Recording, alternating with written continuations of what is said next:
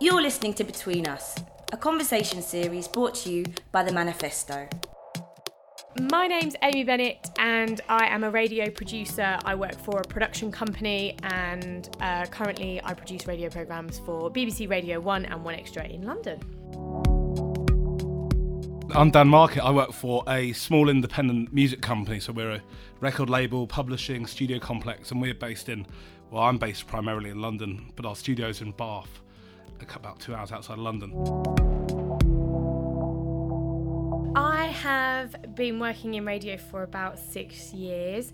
Um, I started off as a newsreader for local radio and I did that for a few years and then it developed into being like the on the ground reporter. But it was a great job and it was really good fun and actually it gave me a really good start in radio, I think.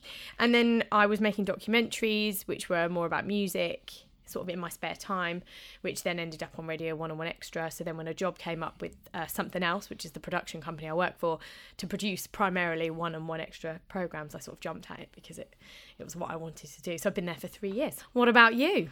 Well, I, I, I fell into music. So I moved back. I moved to London to do a degree in geography, and uh, just started. Was at a house party, and someone went, "Oh, do you want to be in my band?" Not being able to play an instrument or sing. I mean, actually, I'll start managing you. And inadvertently, about six months later, we signed a big record deal with a major record label, and kind of fell into the industry thereafter. Kind of was managing the band for a while, and then got, fell into the world of A and R swiftly. Between Us is supported by Berklee College of Music, the world's premier learning lab for our music artists of tomorrow.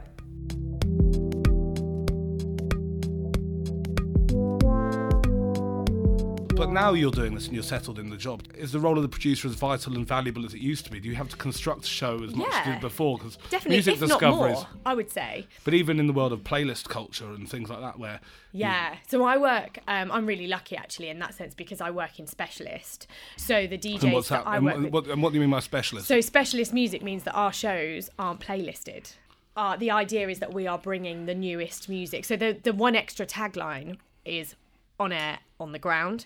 Now the specialist music one extra DJ's tagline is first on air, first on the ground. So the idea is that we bring the music in first. So then we will we will bring in stuff that inevitably will end up a bit like those snippets of Annie Mac or previously Zane Lowe, where they would have the hottest new track or something. It was Exactly. something out of something out of sync with your whether it be your Kasabian or your Taylor Yeah. Swift or something like that. I would like to think that as specialist shows, we're kind of on it before it gets to like a plugger, for hmm. example. But I mean, That wouldn't put you off though if it were, no, not really. If it's something that we hadn't heard and we hadn't played, and and you liked, I suppose fundamentally. yeah, you got it. I mean that's the important thing. Or maybe if we're not that keen of on it, but maybe we know that our audience will really like it. I Yeah. think that's the real important thing for us, like giving the newest and best stuff to the audience. But I don't think there's ever a thing where like I would say, oh no, it's too far down the line. We're not going to play it. Like because Hmm. we still play like a lot of mainstream stuff. So like you know we'll play like Drake. How will radio production move forward into the future? Because obviously you are going to. Yeah. You look at what you know what Beats are doing, and it's a lot of it's on. What's it on? A lot of it's recorded. It's worldwide broadcasting, and then they do a lot Yeah. of online content. Yeah. So I, I, I definitely think that the future of radio lies within accessible content. So making radio shows or clips of radio shows or um, bits of interviews or Is that a bit like when whatever. you see Zane and uh, Zane Lowe and Kanye doing their thing, actually taking it from the studio to a visual thing? Yeah, and um, I know like we're doing a, a hell of a lot more than that. And I guess because the competition is bigger, because the internet is huge, it's more about what one person can do that nobody else can do. And it's about setting yourself apart. And I think um, Radio 1 and 1 Extra are, are doing that really well. When you say setting know. yourself apart, though, because you see you see online, you see all those channels who are making like acoustic singer songwriters or Yeah. majestic casual who do who you know basically just plant a track online. Yeah. Their thing is actually it's not it's not doing one thing better. It's doing lots of things and Uh-huh. then dominating the market. And is that maybe in radio actually maybe. It's it's actually dominating it. It's actually going. "You- Let's do sessions for everyone. Let's make sure you cover all the bases, and let's let's broadcast across the board. You go and actually make something specific to every genre, and you actually allow people to have a choice. And Yeah. you know, because So increasingly, we're finding that people aren't listening on the radio. They're finding stuff. So say That's how I do it. I don't want to yeah, so they'll be like watching videos on YouTube, and then they'll find something that One Extra's put up, and been like, "Oh, what's this One Extra Yeah, thing?" And then go going vi- and finding I- One Extra. And actually, I go vice versa. I'll go onto one extra and I use it as I use that as my filter. And I- I think that that's the way that like people are consuming, especially definitely specialist radio right now like so we're pushing the content further than just the radio and i think that's the real key thing. Um so like for example i don't know if you saw um the ibiza proms. It was incredible and they're doing a grime one that one extra are hosting and like classical music and grime together no one else can do that who can do that there's a bbc orchestra Yeah. yeah but Yeah. what about i mean what about a&r i guess i guess I what, how radio changes impacts In the way you find stuff, that changes day in day out. Like actually, the way SoundCloud's changing, it Yeah. being having to pay for it, or the what, like the ownership of tracks or whatever. Like you know, two years ago I didn't use SoundCloud.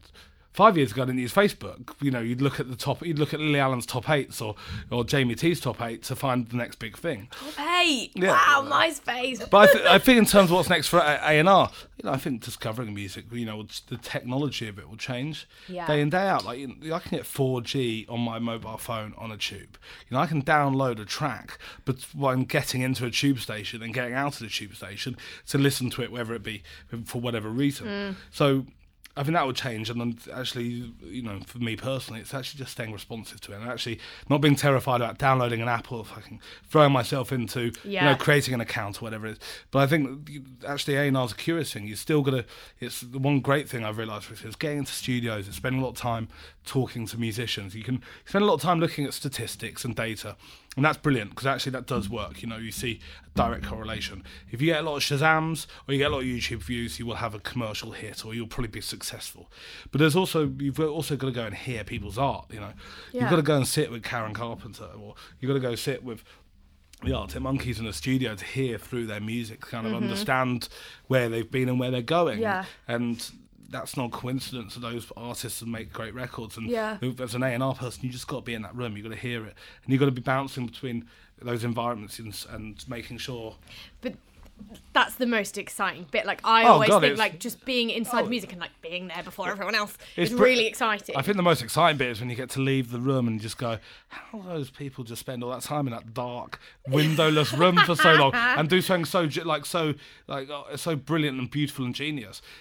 So when you know music comes to me, Mm. if it's already gone through an A and R, what's your process? Where did you pick it up from? I think it, I, I suspect it's a little bit like anyone. It's one of those things you can walk into a bar and hear a hear a girl playing at the back on an acoustic guitar, to hearing something actually being playlisted on radio. Yeah. But you have to be aware of what's going on in the charts in case there's an opportunity to latch onto something that you know you can do a business deal with. It's weird because we like obviously in radio it doesn't feel like we're necessarily making the moves but sometimes we do without realizing it. So um i the one of the presenters i work with semtex had met um, an artist called vic mensa at south by southwest. And um a few months later, they sent us a track halfway through our show on a Friday night. And normally I'm like, no, if it didn't come in before seven o'clock, we're not playing it because I have to go outside and comply and make sure that there's no naughty. So um, I went out and I listened to this track and it was a two minute snippet and um, it was amazing. I was like, I had that moment where I was like, this might be one of the best things I've ever heard. And so, like, I cleaned it, gave it back to Sam, we played it on the show. And at the end of the show, I thought, do you know what? This is something that someone else might like. And at the time, I was also producing the review show, which doesn't exist anymore. So we'd had this two minute snippet of this track, and it was called Down on My Luck. And we played it on the review show. And then at the end of the show, Semtex called me and was like, Vic Mensa's manager was on the phone to me saying, "Why is this song? Why is the song being played on Radio One?" And um, I think they were panicking, and uh, but everything was cool. And then off the back of that, they made a full version. The song got signed, and then he got signed. So, and like even now, when I see their manager, he's always like, "Oh, I'll never forget what you did for us." And I'm like, "I just didn't do anything. I just because I really like the song, and it, it's nice now to think that I might have contributed to the bigger picture of his of that person's hmm. career."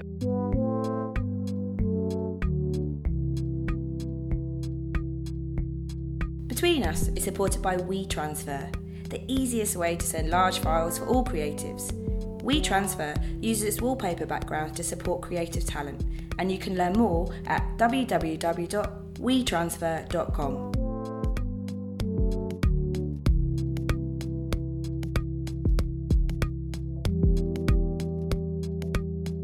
As an A&R, I guess, what advice do you have for somebody wanting to get into the music industry? I mean, don't try to get into it. I think like allow it to find you. You know, if you're an artist, it's you know just make try and make good music and Yeah. But as as an individual, I think it's work hard fundamentally, and actually you can go through so many processes. You know, whether it's earning actually money or having to feeling like you're working for someone else's wealth. But I think it's actually having a quality of thought and mm. not being sidetracked by the glamour at times. Although that is quite good fun and one of the nice benefits, especially when you're not earning Yeah. much money. But I think for young people, I think it's actually. I think you know, focus on what makes you buzz, what makes you tick. And, Totally. And, I think for me, started out about being more experience rich than money rich. Yeah, And I think I think that's a I think that's a really good point because actually the best experience you usually have is are the ones.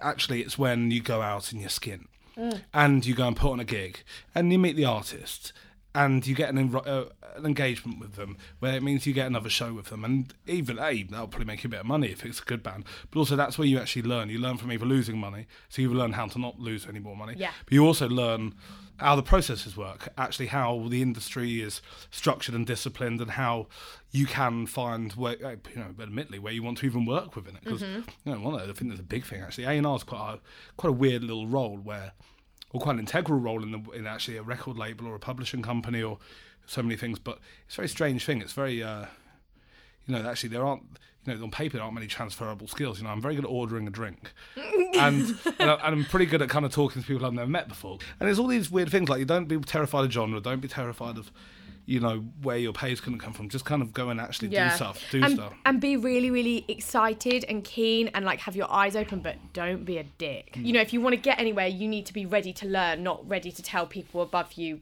how to do their job. I mean, Mm. I could be doing it wrong. you know, that's fine, but please don't tell me. And also, if you start a blog and you post just a video, you can fuck off. Actually, write some words. Yeah. and actually, can actually say something and have a voice and be terrified of someone saying you're wrong because actually sometimes you need someone to correct you. I think I fretted about things a lot more than I needed to, and actually.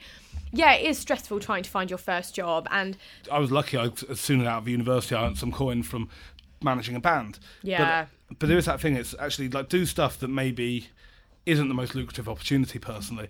But do what you're gonna love. I think, but you know, a lot of people can't afford to work for free. But it's actually maybe just keep on working, keep on, Yeah. you know, and actually, especially if you're young and young and you're creative or interesting or Mm. interested in doing this, just get into it and try and do it and find a way, wherever it be. And Just don't be afraid to like. I think as well, like senior people actually quite rate if you've got the balls to send them an email and be like, "Hey, I really want to work for your company. I love that you've done X, Y, and Z. Um, it'd be great to meet you for a coffee." I think if- Hmm. Shows a bit of gumption, doesn't it? Totally. And I think I was always too scared to do things like that. I was very afraid of sending emails because I thought, who else is going to see this? And you just have to remember that I guess everyone's a human and we're all. I, I think also remember. I mean, when I meet someone, they send me an email. If, if you know, if actually they show, have the balls to send the email, and actually they say the right thing in terms of like actually, you know, Mm. blah blah. I don't care if they misspelt it. I don't care if it's come. You know, actually, I I think you're right. Actually, showing that that sort of willingness to be engaged, Initiative and actually, yeah, actually, kind of excited to be part of it because Yeah. you know, I didn't expect to be doing this, and I, you know, God knows what will happen next. But one of those great things is, you know, we do get to work in a inc- incredibly dynamic industry, Totally. and with some incredibly exciting individuals, both on the artist and on the industry side. And I think, you know, what advice would you give? Is just get on with it. Just go and Yeah. just go and try and find the things you enjoy, and do that. And if there's something that pays you really well that you don't enjoy, make sure you can harbour some sort of bridge between the two. Get, because get on the side hustle.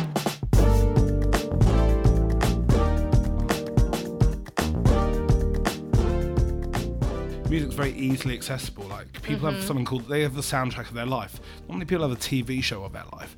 Like, not many people have like you know people think of their favorite book, but like people walk down the aisle to a song and they like they, they, music's a really powerful, Yeah. intrinsically very like passionate thing. One can be part of that process in a variety of ways, and like things like that were. I think actually, you know, that's the great thing. That's the reason I do what I'm doing. That's the reason why I work at somewhere like Distiller. It's actually I might be able to make this Gargoyle song change someone's life. They might be able mm. to walk down the aisle. They might be able to hold hands. They might make love to it, and that's a great thing. That's a very powerful Yeah. thing.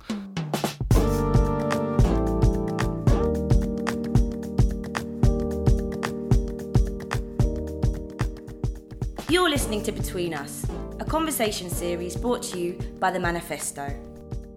Between Us is supported by Squarespace, a web publishing platform that provides creative tools that power the future of the web. Whether you want to create a blog, e commerce store, or portfolio, you can express your ideas with Squarespace. Learn more at www.squarespace.com.